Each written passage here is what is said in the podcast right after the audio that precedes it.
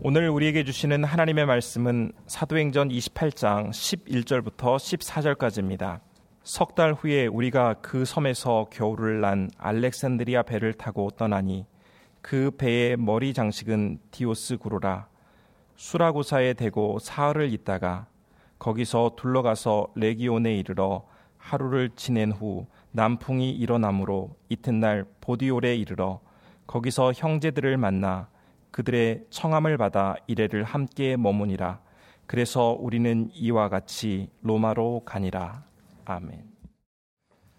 죽음의 유라굴로 광풍 속에서 멜리데 섬에 조난당한 바울은 생애 처음이자 마지막으로 그 섬에서 새해를 맞았습니다.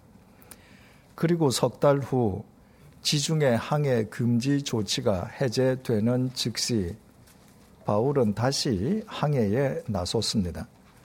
바울이 그의 최종 목적지인 로마를 향해 멜리데 섬을 떠난 것입니다. 멜리데 섬에서 겨울을 난 바울이 만약 그 섬을 떠나지 않고 편안한 여생을 위해 그 섬에 정착해 버렸더라면 어떻게 되었겠습니까? 다른 사람과 아무것도 구별될 바 없는 그 노인 바울의 언행이 성경에 기록될 리도 만무했을 것이고 2000년의 시간과 공간을 초월해서 우리가 그런 노인을 본받으려 할 까닭이나 필요도 없을 것입니다. 바울이 우리 믿음의 영원한 표상인 것은 그가 언제나 떠나야 할 때 머뭇거리거나 주저하지 않고 단호하게 떠나는 사람이었기 때문입니다. 인생은 멈춤 없이 계속 떠나는 것입니다. 우리가 어떻게 오늘을 맞았습니까? 어제를 떠났기 때문입니다. 어제가 이미 지나갔는데도 아직도 어제를 떠나지 못한 사람이 있다면 두 경우에 국한된 사람입니다. 첫 번째 경우는 어제에 집착하고 있는 사람입니다. 어제에 집착하고 있는 사람은 비록 오늘을 살고 있어도 그에게 오늘이 있을 수 없습니다. 그의 시간과 사고가 어제에 머물러 있기 때문입니다. 오늘이 없는 그 사람에게는 당연한 결과로 내일도 있을 수 없습니다. 고린도전서 13장 11절은 바울의 정언입니다. 내가 어렸을 때에는 말하는 것이 어린아이와 같고 깨닫는 것이 어린아이와 같고 생각하는 것이 어린아이와 같다가 장성한 사람이 되어서는 어린아이의 일을 버렸노라. 우리말 버리다라고 번역된 헬라어 동사 카타르게오의 본뜻은 완전히 쓸모없게 폐기 처분하다는 의미입니다. 성인이 되는 것은 어린아이의 언행과 사고방식을 폐기 처분해서 떠나는 것입니다.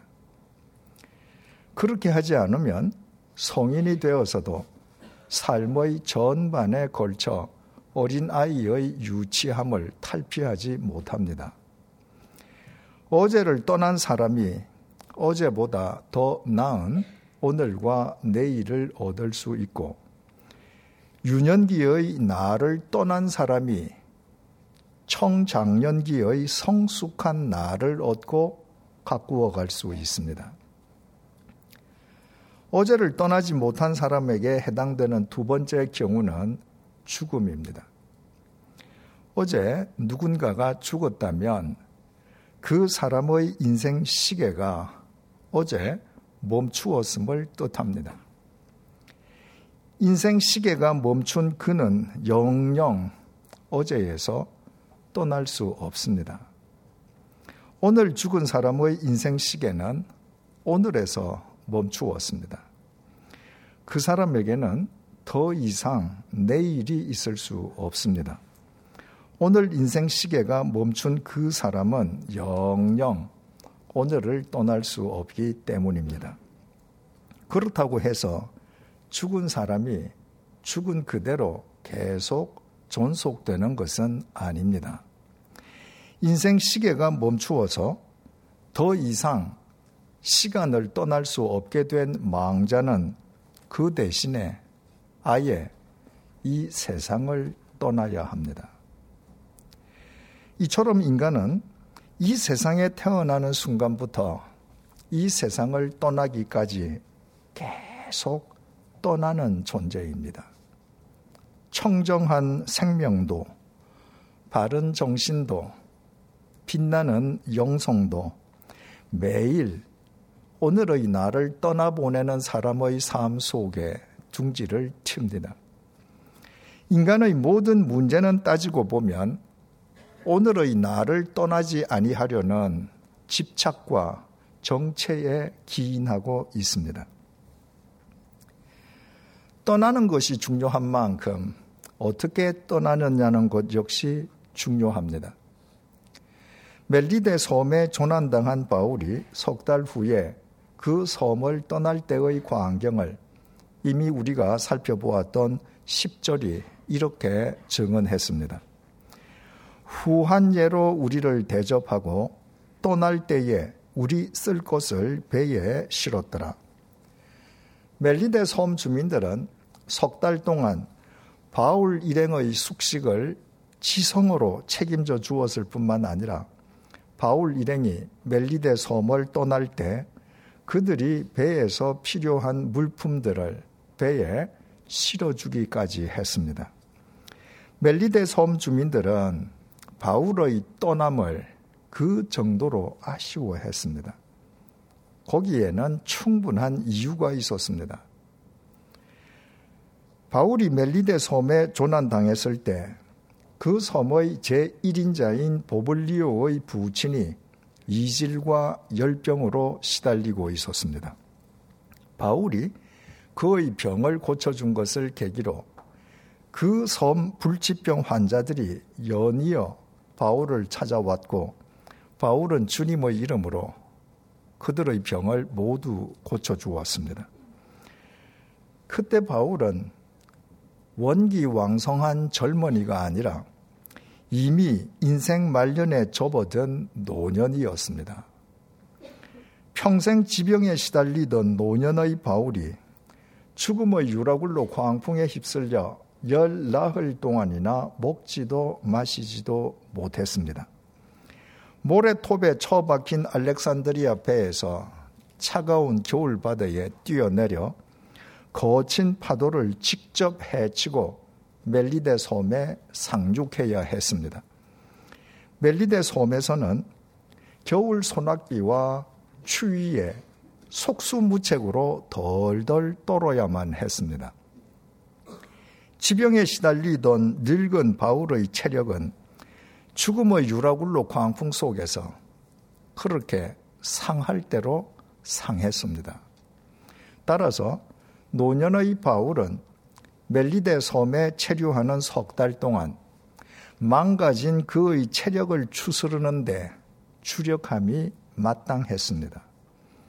그에게는 황제의 법정에 서야 할 최후의 여정이 남아 있었기 때문입니다. 그러나 바울은 자기 자신을 돌보기보다 연이어 찾아오는 병자들을 돌보는 데에 주력했습니다. 지병에 시달리던 노년의 바울이 자신의 생명을, 시간을, 믿음을 그들에게 아낌없이 나누어 준 것입니다. 그 바울을 통로로 삼아 주님의 생명과 능력과 은혜가 그들에게 스며들었습니다. 그 사실을 보고 겪은 주민들이 바울을 극진하게 대하고 바울의 떠남을 아쉬워한 것은 조금도 이상한 일이 아니었습니다.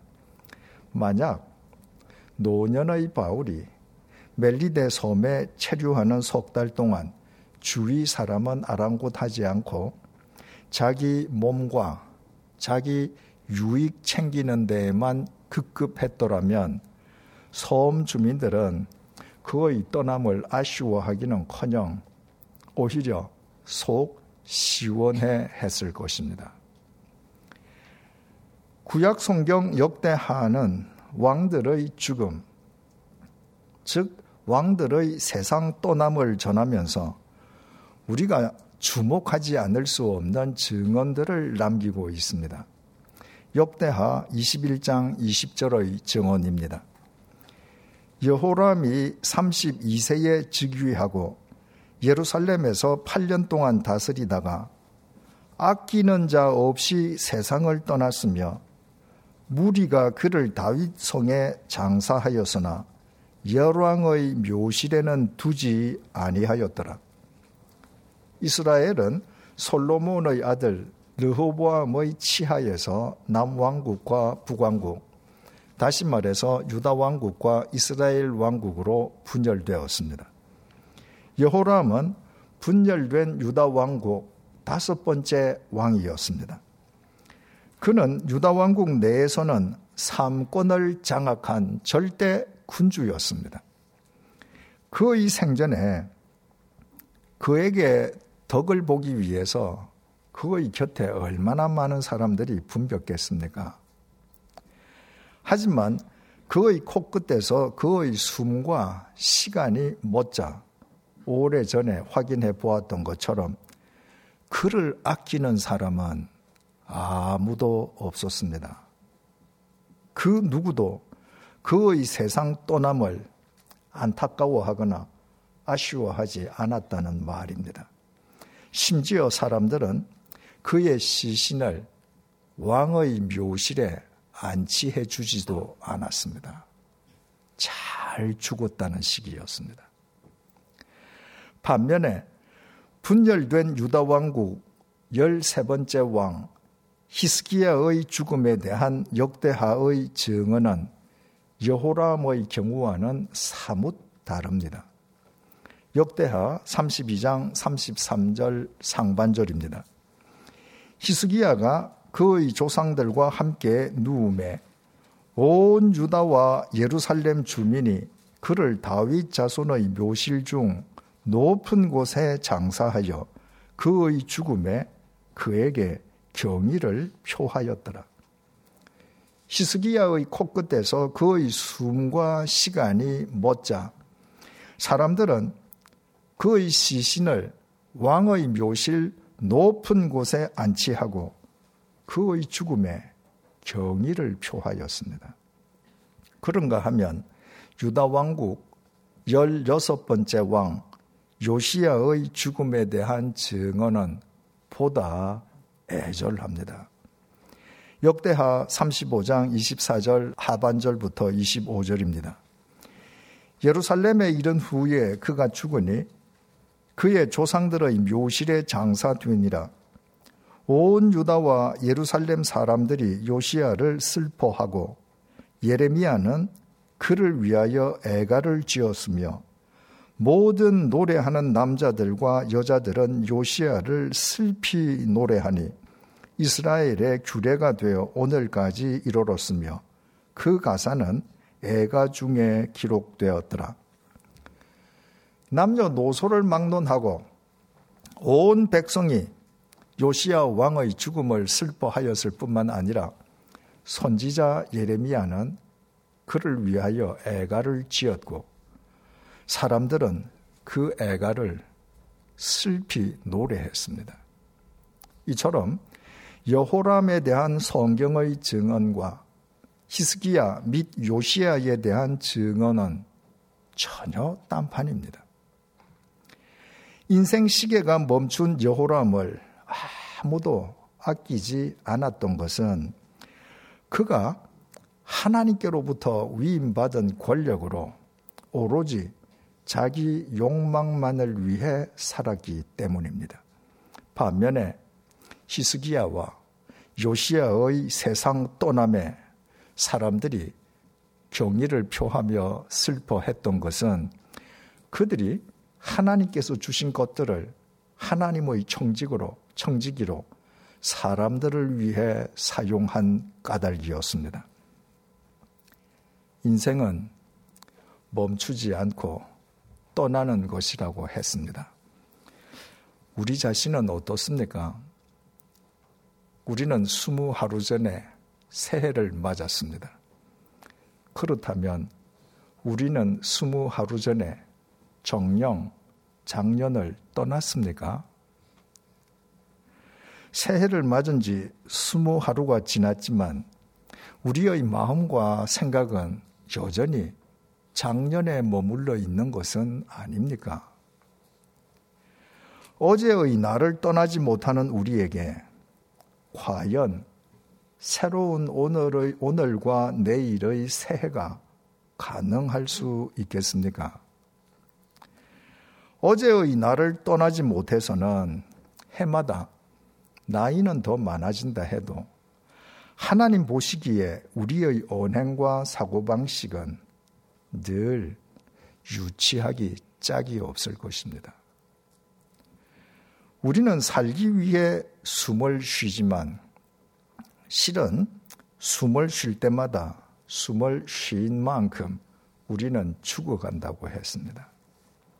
그리고 우리의 코끝에서 우리의 숨과 시간이 멎는 순간 현재 진행형이던 우리의 죽음이 종결됩니다. 우리에게 이 세상에 남은 시간이 더 이상 없어 우리가 영영 세상을 떠나야 하는 시점이 바로 죽음인 것입니다. 그때 사람들은 우리 각자의 죽음을, 우리 각자의 세상 떠남을 어떻게 대하겠습니까? 여호람처럼 세상을 떠나는 우리를 아무도 아끼지 않는 것은 아니겠습니까? 혹은 히스기야나 요시야처럼 우리의 죽음에 경의를 표하며 진심으로 슬퍼하는 사람이 몇 사람이나 되겠습니까? 그 해답은 우리 각자가 이미 잘 알고 있습니다.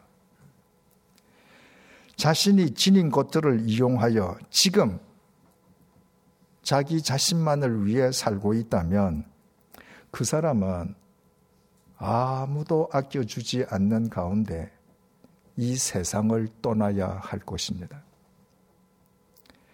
지금 누군가를 위해 자신이 지닌 것들을 사용하며 살아가는 사람이라면 필경 많은 사람들이 그의 세상 떠남의 경의를 표하며 슬퍼할 것입니다. 그리스도인인 우리가 어느 쪽의 삶을 지향해야 할 것인지는 굳이 제가 말씀드리지 않아도 잘 아실 것입니다. 본문 11절을 다시 보시겠습니다. 석 달 후에 우리가 그 섬에서 겨울을 난 알렉산드리아 배를 타고 떠나니 그 배의 머리 장식은 디오스구로라. 바울은 석 달 후에 멜리데 섬을 떠나면서 그 섬에서 겨울을 난 알렉산드리아 배를 타고 떠났습니다. 지난 시간에 말씀드린 것처럼 조난당한 바울의 발이 멜리데 섬에 닿기도 전에 하나님께서는 석 달 후에 그 섬을 떠날 바울이 타고 갈 배를 미리 그 섬에 예비해 두고 계셨습니다. 그 배가 멜리데 섬 인근 해역에 좌초한 배와 동일하게 알렉산드리아 배인 것은 그 배 역시 이집트의 공물을 알렉산드리아에서 로마로 수송하는 대규모 곡물 수송 선단에 속한 배였기 때문이라고 했습니다. 멜리데 섬에서 바울 일행만 그 배에 승선했던 것이 아니었습니다. 좌초한 알렉산드리아 배에 타고 있던 276명 전원이 멜리데 섬에 정박해 있던 또 다른 알렉산드리아 배에 다 함께 승선했습니다. 그들 속에는 좌초한 알렉산드리아 배를 통째로 잃은 선장과 선주, 그리고 그 배에서 자신들의 재산인 하물을 모두 바다 속에 내버려야 했던 하주들도 포함되어 있었습니다.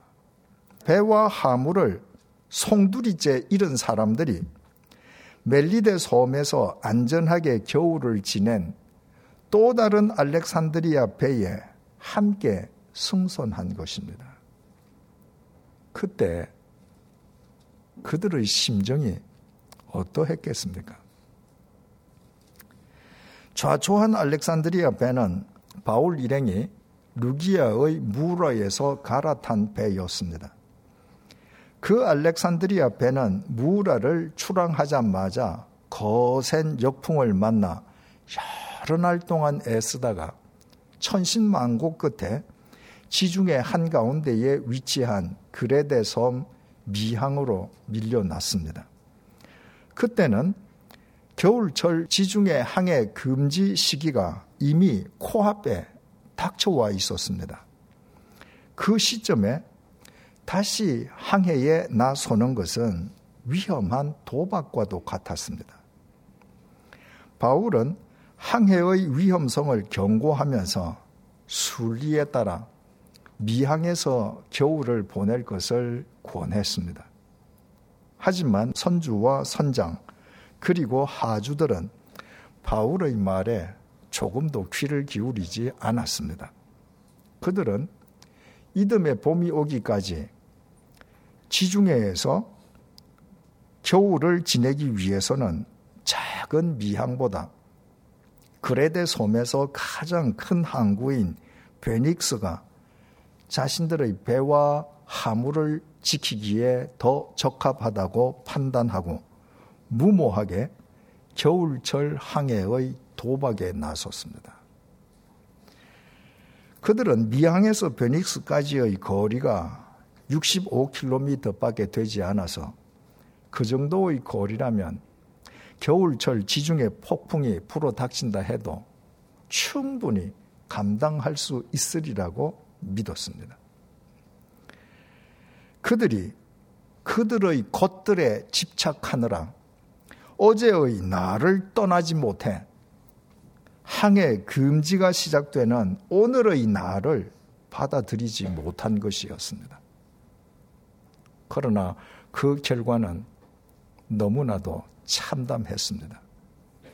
유례 없는 죽음의 유라굴로 강풍 속에서 그들은 배도 하물도 송두리째 잃고 말았습니다.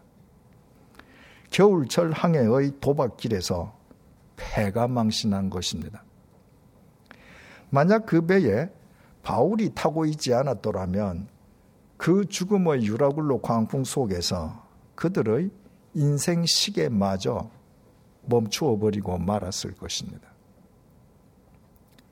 바울의 발이 멜리데 섬에 닿기도 전부터 그 섬에 정박해 있던 배 역시 알렉산드리아 선단에 속한 배였습니다. 그러나 그 배의 선장은 좌초한 배의 선장과는 완전히 달랐습니다. 그는 지중해를 항해하다가 항해 금지 시기가 다가오자 이탈리아 반도가 얼마 남지 않았는데도 멜리데 섬에 기항하여 그곳에서 겨울을 지냈습니다. 당시 대형 선박의 선장들은 항해에서 얻는 수익금 가운데 일정 비율의 배당을 받았습니다. 선원들과 함께 지중해에서 최소한 석 달 동안 겨울을 지내기 위해서는 얼마나 많은 경비가 과외로 소요되었겠습니까? 선장은 가능한 한 지중해에서 겨울을 나지 않아야 자신의 몫을 극대화할 수 있었습니다. 하지만 그 배의 선장은 이탈리아 반도가 멀지 않았다고 해서 항해 금지를 무릅쓰고 더 많은 이득을 챙기기 위해 항해를 강행하는 도박에 나서지 않았습니다. 그는 순리에 따라 주저하지 않고 그 작은 멜리데 섬에 기양해서 그곳에서 겨울을 지냈습니다. 그 선장 덕분에 그 배의 선주는 죽음의 유라굴로 광풍 속에서도 배를 잃지 않았고 그 배에 승선한 하주들도 그들의 하물을 온전히 지킬 수 있었습니다. 중요한 사실은 항해 금지 위험에도 불구하고 자신들의 욕망을 위해 겨울철 항해의 도박에 나섰다가 모든 것을 잃은 사람들이 순리에 따라 작은 멜리데 섬의 배를 정박시켜 모든 것을 지킨 선장의 배에 자신들을 의탁하고 그 섬을 함께 떠났다는 사실입니다.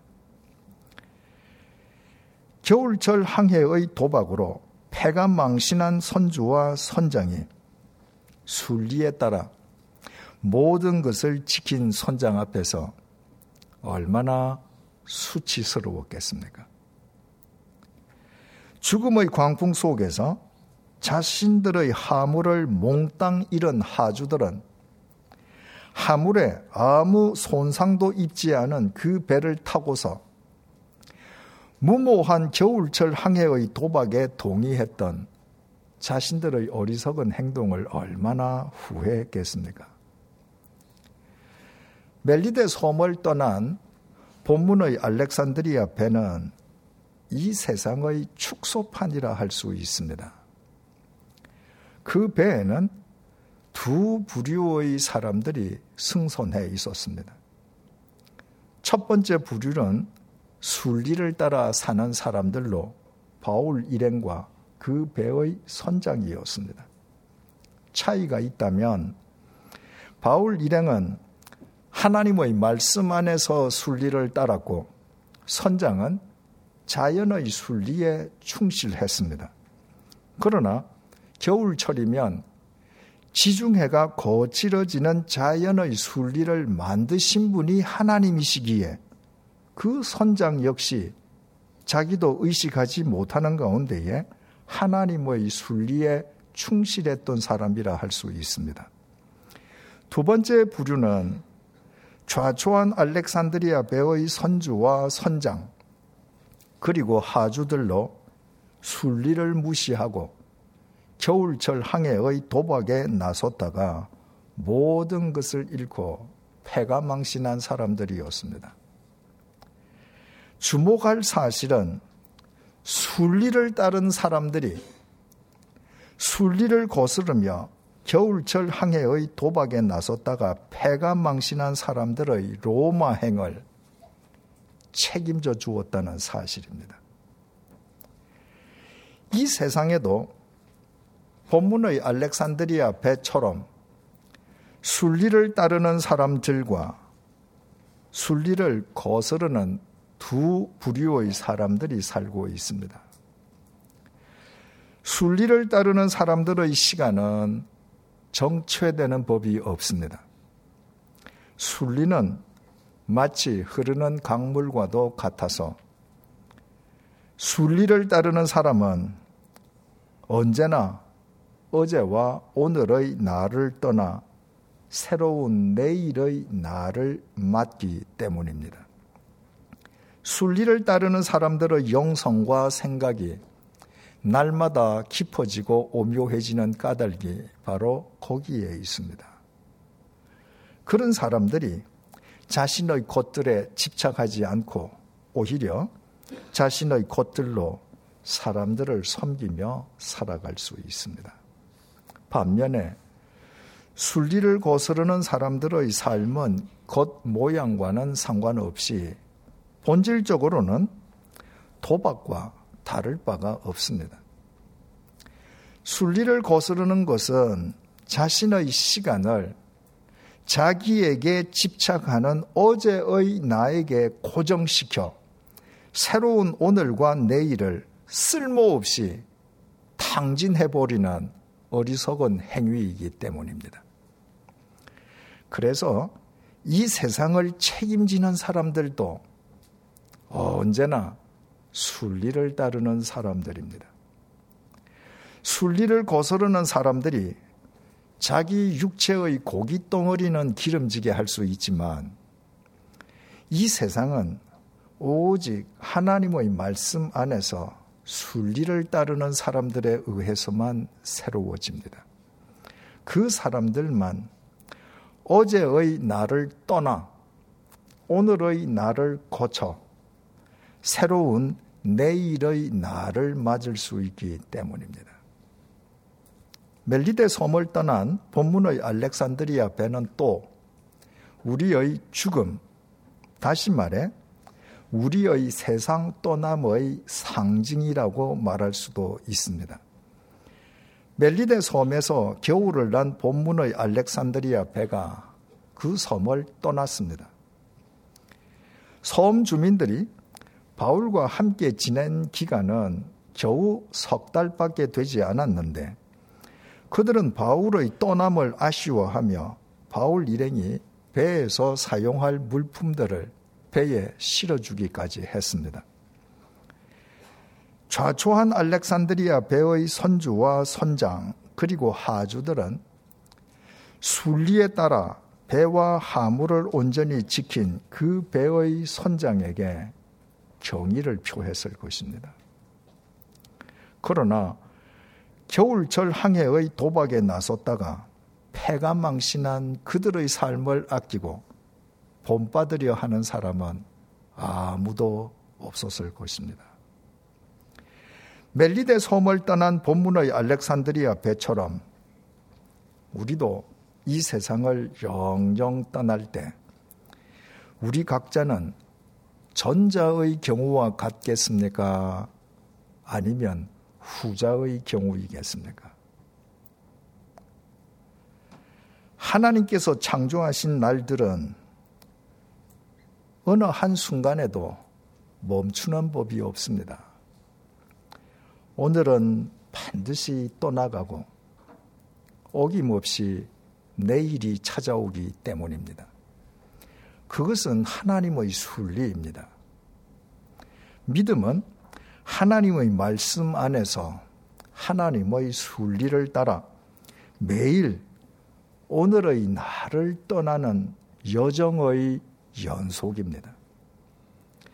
어제의 나에게 멈춘 사람에게는 오늘의 내가 있을 수 없고 오늘의 나를 떠나지 않는 사람은 내일의 나를 얻을 수 없습니다. 그 사람이 설령 일확천금을 얻는다 해도 내일이 있을 수 없는 그의 인생은 생명이 아닌 것을 위해서 생명을 탕진하는 도박에 지나지 않을 것입니다.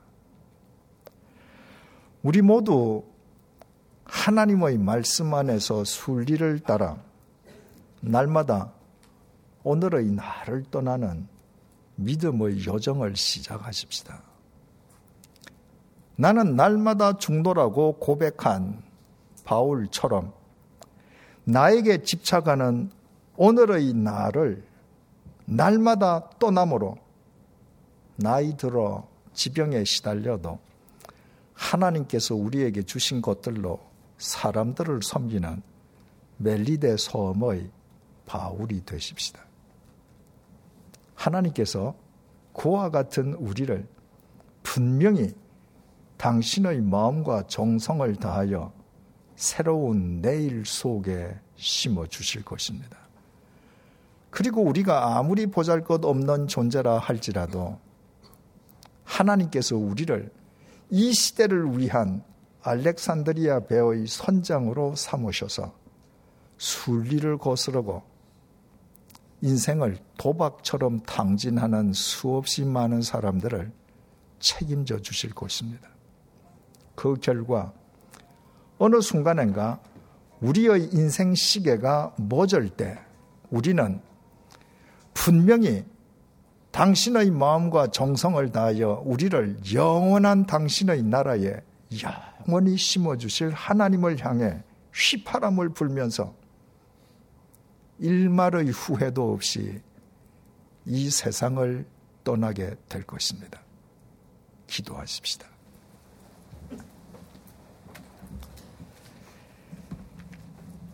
예수님께서 하나님의 보좌를 떠나셨기에 이 땅에서 하나님의 복음이 되셨습니다.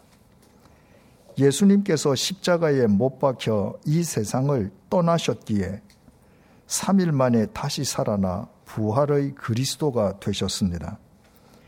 예수님께서 이 땅을 떠나 승천하셨기에 성령님께서 우리에게 강림하셨습니다. 예수님께서 이처럼 떠남의 본을 보여주시고 믿음은 떠남의 연속임을 깨닫게 해주셔서 감사합니다. 우리 모두 하나님의 말씀 안에서 순리에 따라 날마다 오늘의 나를 떠나는 믿음의 여정을 시작하게 해 주십시오. 나에게 집착하는 오늘의 나를 매일 떠남으로 하나님께서 우리에게 주신 것들로 사람들을 섬기며 사는 멜리데 섬의 바울이 되게 해 주십시오. 매일 떠남으로 하나님께서 마음과 정성을 다하여 심어 주시는 새 날을 날마다 맞게 해 주십시오. 오늘의 나를 떠나지 않는 삶은 내일이 있을 수 없기에 일확천금을 얻어도 도박에 지나지 않음을 잊지 말게 해 주십시오. 그리하여 순리에 따라 매일 오늘의 나를 떠나는 우리의 삶이 순리를 거스르는 사람들을 바르게 세워주는 진리의 등불이 되게 해 주십시오. 예수님의 이름으로 기도드립니다. 아멘.